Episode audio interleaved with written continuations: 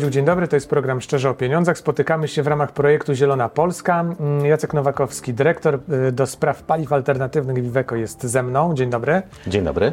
Panie dyrektorze, porozmawiamy sobie o paliwach alternatywnych w kontekście ekologii. Zastanowimy się, czy to, że tych paliw coraz więcej się pojawia na rynku, to oznacza, że my jesteśmy bardziej ekologiczni.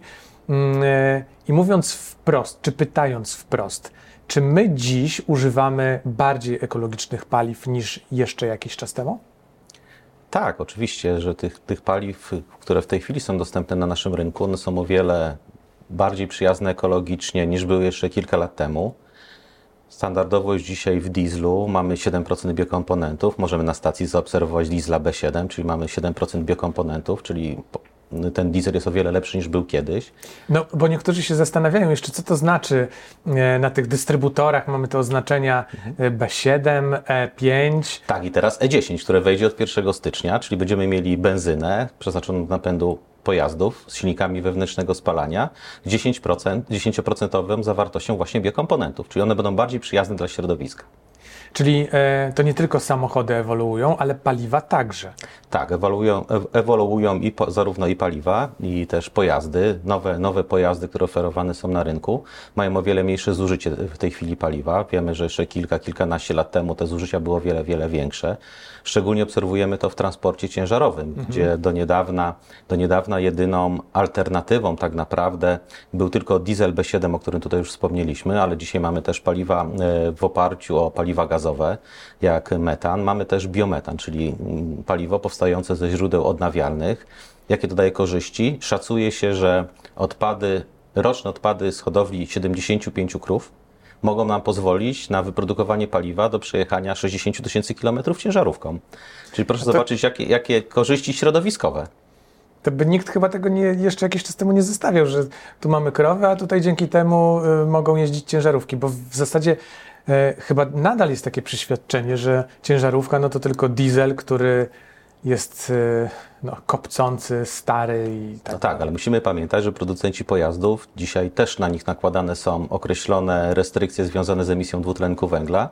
I tak do roku 2025 o 15% producenci pojazdów ciężarowych muszą ograniczyć emisję dwutlenku węgla ze sprzedawanych pojazdów. Do roku 2030 najnowsze regulacje mówią, że będzie to aż 45%. Wobec tego każdy dzisiaj z nas szuka technologii alternatywnych, właśnie paliw alternatywnych, które umożliwiłyby nam realizację tego celu.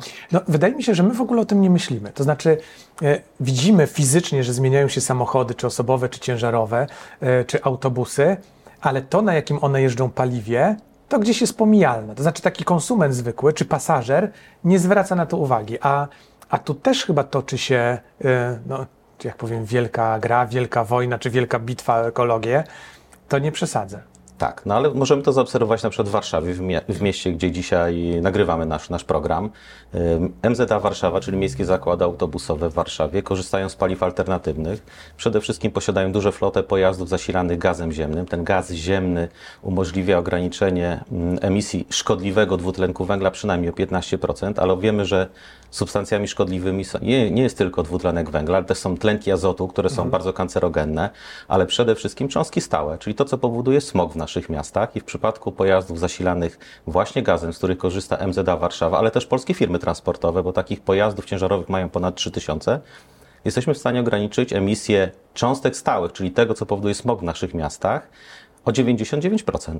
Także proszę zobaczyć, jakie tutaj mamy korzyści środowiskowe i myślę, że pasażerowie mogą zobaczyć często na napisach, na burtach pojazd, autobusów miejskich w Warszawie, jestem ekologiczny, jadę na gazie, jadę na CNG, jadę na LNG. CNG, czyli na sprężonym gazie ziemnym, albo LNG na skroplonym gazie ziemnym, ten, który przypływa do gazoportu w Świnoujściu. A czy mm, silniki tych samochodów ciężkich musiały się mocno zmienić, żeby móc przyjmować czy pracować na tym paliwie? No w przypadku akurat rozwiązań firmy Iveco, my pojazdy gazowe produkujemy od 1996 roku, ponad 55 tysięcy sprzedanych pojazdów. Jest to konstrukcja stricte dedykowana pod spalanie paliwa gazowego, zarówno tego gazu pochodzącego e, ze źródeł kopalnych, czyli mówię tutaj o gazie e, ziemnym, mhm. ale też do spalania biometanu, który doskonale może być spalany w naszych silnikach, w naszych pojazdach. A to nie jest tak, że po lekkiej modyfikacji do takiego dieslowego silnika można wlać wszystko. Nie, nie, to jest całkiem inna konstrukcja, także to jest silnik już z zapłonem, o zapłonie iskrowym, także całkowicie inna konstrukcja tego pojazdu, przystosowany tylko do zasilania gazem. Ale rozmawiamy gaz, o gazie, rozmawiamy o dieslu, ale proszę pamiętać też, że kolejna elektromobilność, bo w naszej ocenie dróg dekarbonizacji transportu jest wiele i zarówno tego transportu miejskiego, gdzie, który co, codziennie e, setki tysięcy pasażerów e, przemieszczają się w Warszawie, czyli mówimy tutaj o autobusach zarówno elektrycznych, autobusach wodorowych, ale też autobusach gazowych. I podobne rozwiązanie stosujemy w przypadku pojazdów ciężarowych, gdzie nasi klienci dzisiaj, chcąc dekarbonizować swój transport, czyli ograniczyć emisję e, dwutlenku węgla, po to, żeby w ramach Fit for 55. Gospodarka Unii Europejskiej była zeroemisyjna w roku 2050, a w roku 2030 ta emisja była mniejsza już o 55%. Wybierają różne, różne tutaj nasze rozwiązania w zależności od misji, którą realizują. I tak w transporcie międzynarodowym doskonałym takim rozwiązaniem umożliwiającym zasięg ponad 1800 km, bardzo szybki czas tankowania, to są właśnie pojazdy wymienione tutaj przeze mnie, pojazdy zasilane e, sprężonym lub skroplonym gazem ziemnym lub biometanem. W przypadku transportu tej dystrybucji lokalnej, dystrybucji ostatniej mili, rozwiązania w oparciu o pojazdy elektryczne z bateriami trakcyjnymi, gdzie energia zakumulowana jest w akumulatorze i wystarcza na przejechanie około 300 km, ale też docelowo mówimy o pojazdach wodorowych i to przede wszystkim o pojazdach, które będą jeździły na zielonym wodorze, tym pochodzącym ze źródeł odnawialnych. I takie pojazdy, oprócz tego, że mają podobny czas tankowania do pojazdu diesla, mają też zasięgi w okolicach 800 km.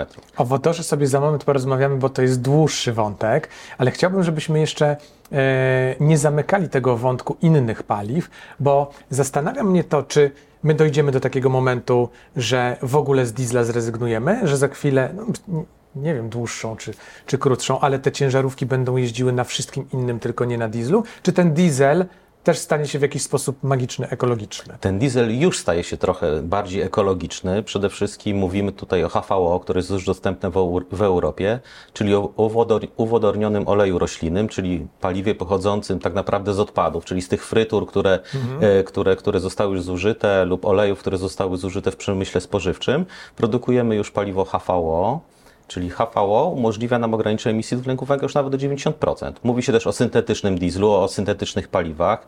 E, prawdopodobnie tutaj takim biokomponentem to będą algi morskie, bo trwają prace związane z algami morskimi, które można wykorzystać właśnie do produkcji syntetycznego diesla. I myślę, że w roku 2030-2035 ten rynek będzie wyglądał całkiem inaczej. Dalej będziemy sprzedawać my jako producent pojazdy diesla, ale nasi klienci już nie będą mieć na tym dieslu pochodzącym ze źródeł kopalnych, ale pewno w większości na paliwie pochodzącym ze źródeł odnawialnych mocno zmienia się ta, ten transport ciężki. No bo zastanawiam się w ogóle, czy wy na przykład e, konkurujecie z samochodami osobowymi? Czy sprawdzacie, kto idzie bardziej e, ekologicznie, kto szybciej zmienia, kto coś wdraża, czy tam jest pełna synergia? No tutaj musimy pamiętać, że mm, w Unii Europejskiej coraz częściej wymagane, są, wymagane jest tworzenie raportów ESG, czyli tych mhm. raportów od, od oddziaływania na środowisko całego przedsiębiorstwa, tak? Tak jak oddziałujemy, jak, jak funkcjonuje przedsiębiorstwo, czyli jak oddziałujemy na środowisko, jak oddziałujemy na mm, społeczność lokalną, ale też jak komunikujemy się z rynkiem. I w ramach tych strategii ESG y, oczywiście też musimy zacząć raportować łańcuch dostaw i chcemy, żeby ten łańcuch dostaw był, był jak najbardziej ekologiczny, czyli już od samego początku, od załadunku naszego produktu chcielibyśmy, żeby produkty dystrybuowane do nas, tak, czy do paczkomatu, czy bezpośrednio pod drzwi naszych domów, czy do sklepu, w którym codziennie robimy zakupy spożywcze, były jak najbardziej ekologiczne. Stąd też te ścieżki są różne, tak, ze względu na, na specyfikację każdego, każdego sektora transportowego. W przypadku pojazdów osobowych, tutaj już Pan wspomniał, rzeczywiście widzimy, że te pojazdy elektryczne, stricte elektryczne, bateryjne, e, one coraz zyskują coraz większe uznanie w Polsce, w ogóle w Europie, w świecie i coraz więcej producentów oferuje w swoim portfolio pojazdy elektryczne. W przypadku pojazdów ciężarowych mówimy trochę później, tak, ze względu na zapewnienie bezpieczeństwa transportu ładunków, e, no nie możemy odejść od razu od diesla, tak jak w przypadku, w przypadku pojazdów osobowych na przykład.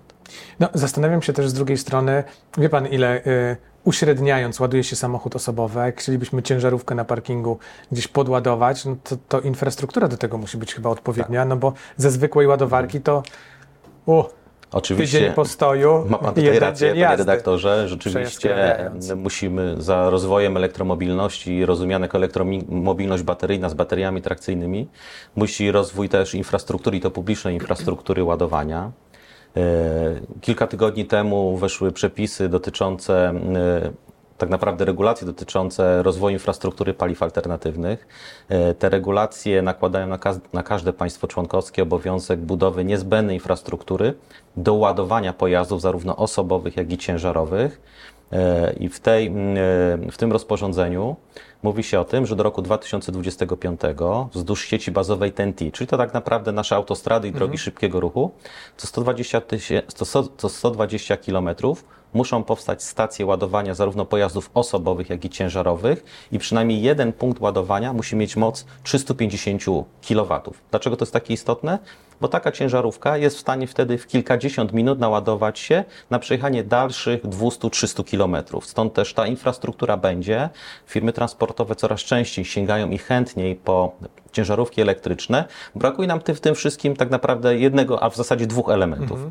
Pierwszy ten element to brak y, subsydiów do zakupu pojazdów y, ciężarowych elektrycznych. One są mniej więcej 3-4krotnie droższe niż, niż pojazd, pojazd zasilany silnikiem diesla. I też system poboru opłat na autostradach i drogach szybkiego ruchu czy drogach krajowych nie zachęca dzisiaj, jakby nie preferuje transportu, transportu ekologicznego, zeroemisyjnego, jakim są to ciężarówki Bo elektryczne. Rozumiem, że ciężarówka bez względu na to, na czym jedzie, płaci tyle samo za przejazd autostradą. Jeszcze tak, natomiast w tej chwili wszystkie państwa członkowskie wdrażają przepisy związane z Eurowinietą, dyrektywą Aha. z 2022 roku i tutaj dochodzi kolejny komponent w postaci y, emisji dwutlenku węgla. Pierwsze państwo członkowskie, które wdrożyło te przepisy, to są Niemcy. Teraz od 1 grudnia e, niemiecki Maut już preferuje pojazdy zeroemisyjne. Pojazdy emisyjne są sklasyfikowane w jednej z trzech klas i ze, względu na klasę płacą więcej lub mniej z tytułu emisji dwutlenku węgla.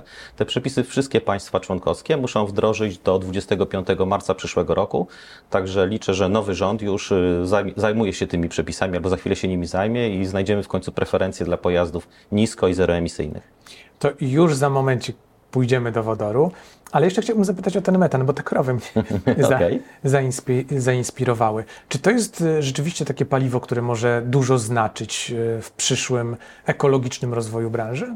Tak. Musimy pamiętać, że Polska jako mm, jeden z większych producentów e, trzody chlebnej bydła posiada około 120 do 150 milionów ton użytecznych substratów do produkcji paliwa, jakim jest biometan. Biometan Szacuje się, że moglibyśmy do roku 2030 wyprodukować około 8 miliardów metrów sześciennych tego gazu. Żeby zobrazować, no jakie to, jest, jakie to ma dużo, znaczenie. No przecież my zużywamy dwadzieścia kilka miliardów rocznie. Niecałe 20 w zależności od roku. Rzeczywiście tak. ponad 40% rocznego zużycia Polski moglibyśmy oprzeć o biometan.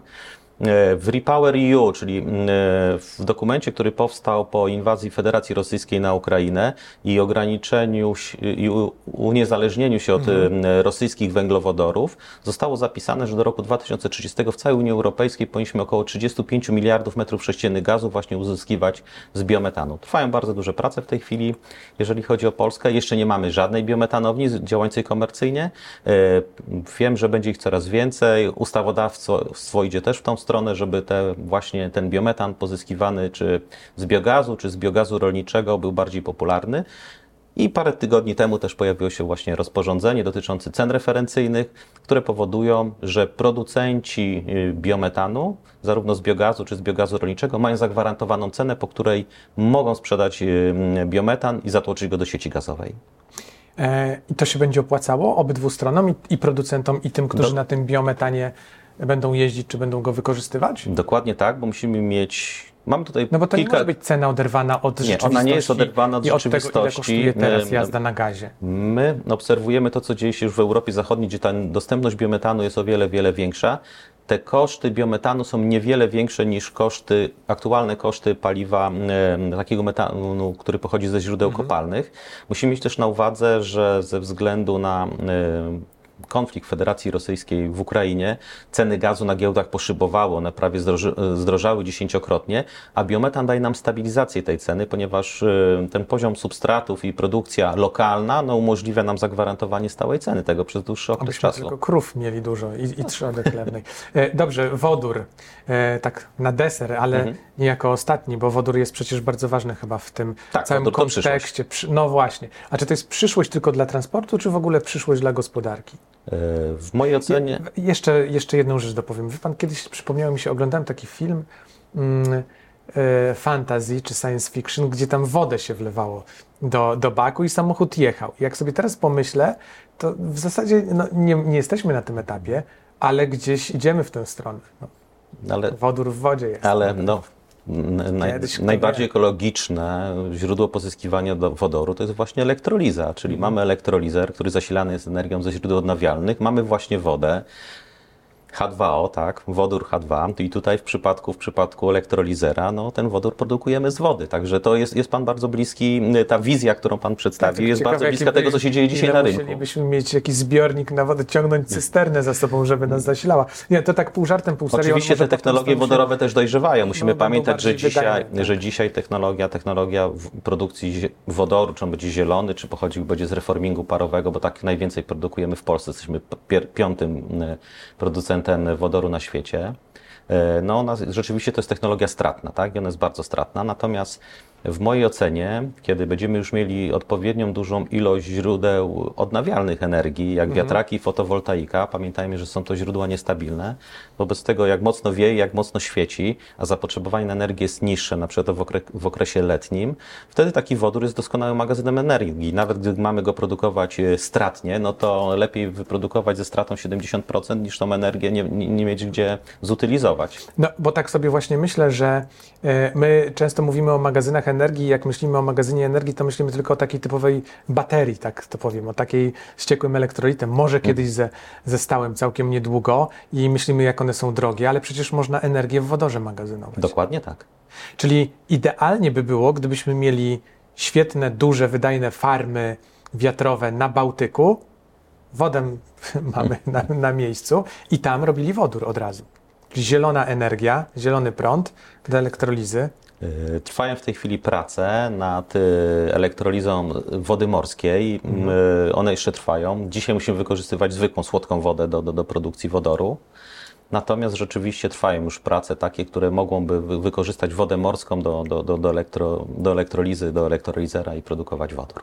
A jak sobie trochę puścimy wodze fantazji e, i no, na potrzebę chwili zniesiemy ograniczenia technologiczne, to jak pan sobie wyobraża rolę wodoru i to, gdzie on się pojawia, gdzie funkcjonuje w naszej gospodarce i przestrzeni? Musimy Do czego pamiętać, go zużywamy? Tak, no musimy pamiętać, że wodór używa, jest używany e, przede wszystkim przy rafinacji ropy naftowej, na, naf- naftowej. Duże koncerny paliwowe go wykorzystują, ale też jestem w stanie sobie wyobrazić, że te wszystkie mm, elektrociepłownie, które dzisiaj ogrzewają nasze domy i korzystają, też będą mogły wykorzystać wodór w przemyśle, tak? w ogrzewaniu, w ciepłownictwie. Tak jak powiedziałem, Wodór należy rozpatrywać jako magazyn energii. Oczywiście z wodoru już blisko jest do amoniaku tak, i do metanolu. Wydaje się, że to doskonałe paliwa, które przy, w przyszłości mogą być wykorzystane zarówno w lotnictwie, ale też w transporcie morskim. Trwają już y, prace wykorzystania amoniaku, amoniaku do napędu e, statków powietrznych, samolotów. Takie testy odbyły się już w Australii. Producent mm, umożliwia, umożliwia już poruszanie się takim y, samolotem, przeloty.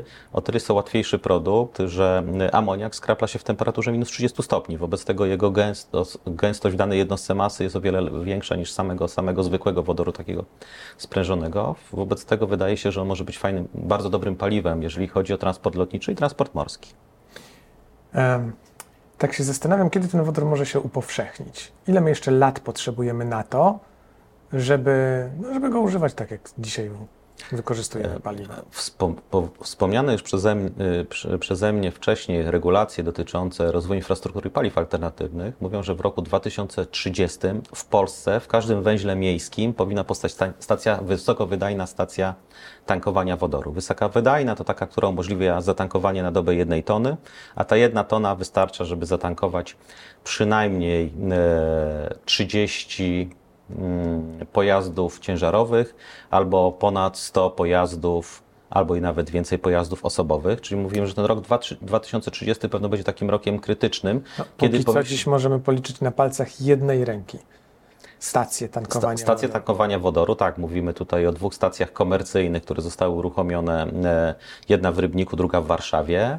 No i też stacja, która funkcjonuje w tej chwili w Krakowie na zajezdni autobusowej, dostarcza, dostarcza wodór dla Dlatego autobusów. cały czas mieścimy tak, się w tej jednej dłoni. Natomiast mamy rozpisanych ponad 13 projektów. Myślę, że stacji do roku 2030 będzie około 70, także mhm. to jeszcze chwila i rzeczywiście ten, ten, ten, ten wodór będzie bardziej dostępny. Zastanawiam się tylko, czy infrastruktura nas trochę nie ograniczy, bo e, pamiętam taką konferencję Polskiej e, Spółki Gazownictwa, e, na której poinformowano, że wodór, wodór super jest paliwem, ale jeżeli chcielibyśmy go przesyłać, no to nie w tej sieci, którą mamy, bo on jest, y, no po prostu po wielu latach zniszczy te sieci przesyłowe, te rurociągi, więc on się nie nadaje do tych samych, w których płynie gaz normalny. Tak, oczywiście ten wodór można z gazem y, sieciowym blendować i trwają też prace, żeby mhm. gazociągami przesyłać wodór. Oczywiście nie, to będzie wodór blendowany razem z gazem ziemnym ale też...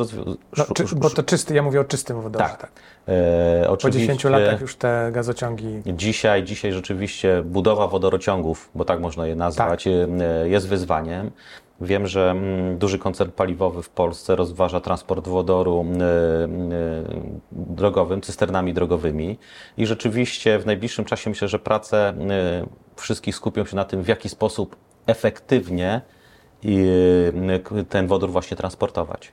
To puentując naszą rozmowę, chciałem zapytać o to, wierzy Pan w to, że za x lat, nie wiem, 10-20, e, my będziemy mieli do wyboru kilka różnych e, paliw i to nie będzie tak, że będziemy uzależnieni od, od benzyny albo od diesla, tylko będziemy wybierać w zależności od potrzeb, a to metan, a to wodór, a to gaz taki, a to gaz inny, w moje, a to amoniak, jak Pan powiedział. W mojej ocenie już w roku 2030 będziemy mieli pełną paletę znanych dzisiaj paliw ze źródeł odnawialnych, które będzie biometanie. można łamać na eko, tak? Powiedzieć, że to są paliwa tak, ekologiczne. Mówimy już tutaj o HVO, mówimy o biometanie, zarówno sprężonym bio-CNG, jak i skroplonym bio-LNG. Mówimy też o wodorze, który już nawet też w Polsce jest dzisiaj dostępny i to zarówno ten pochodzący ze źródeł odnawialnych w wyniku elektrolizy, ale też oczywiście wodór pochodzący z reformingu parowego gazu ziemnego. Syntetyczny diesel jeszcze chwilę, ale myślę, że do roku 2030 on też będzie dostępny. Kwestia, wydaje się tutaj, popytu i podaży kształtowanej przez cenę y, poszczególnych produktów y, na, na, na stacjach y, tankowania. No i misję, którą chcemy zrealizować i pojazd, który pozwoli nam w sposób ekologiczny i ekonomiczny realizować nasze codzienne misje transportowe. Jacek Nowakowski, dziękuję pięknie. Dziękuję również. Ernest Bodziuch, do zobaczenia.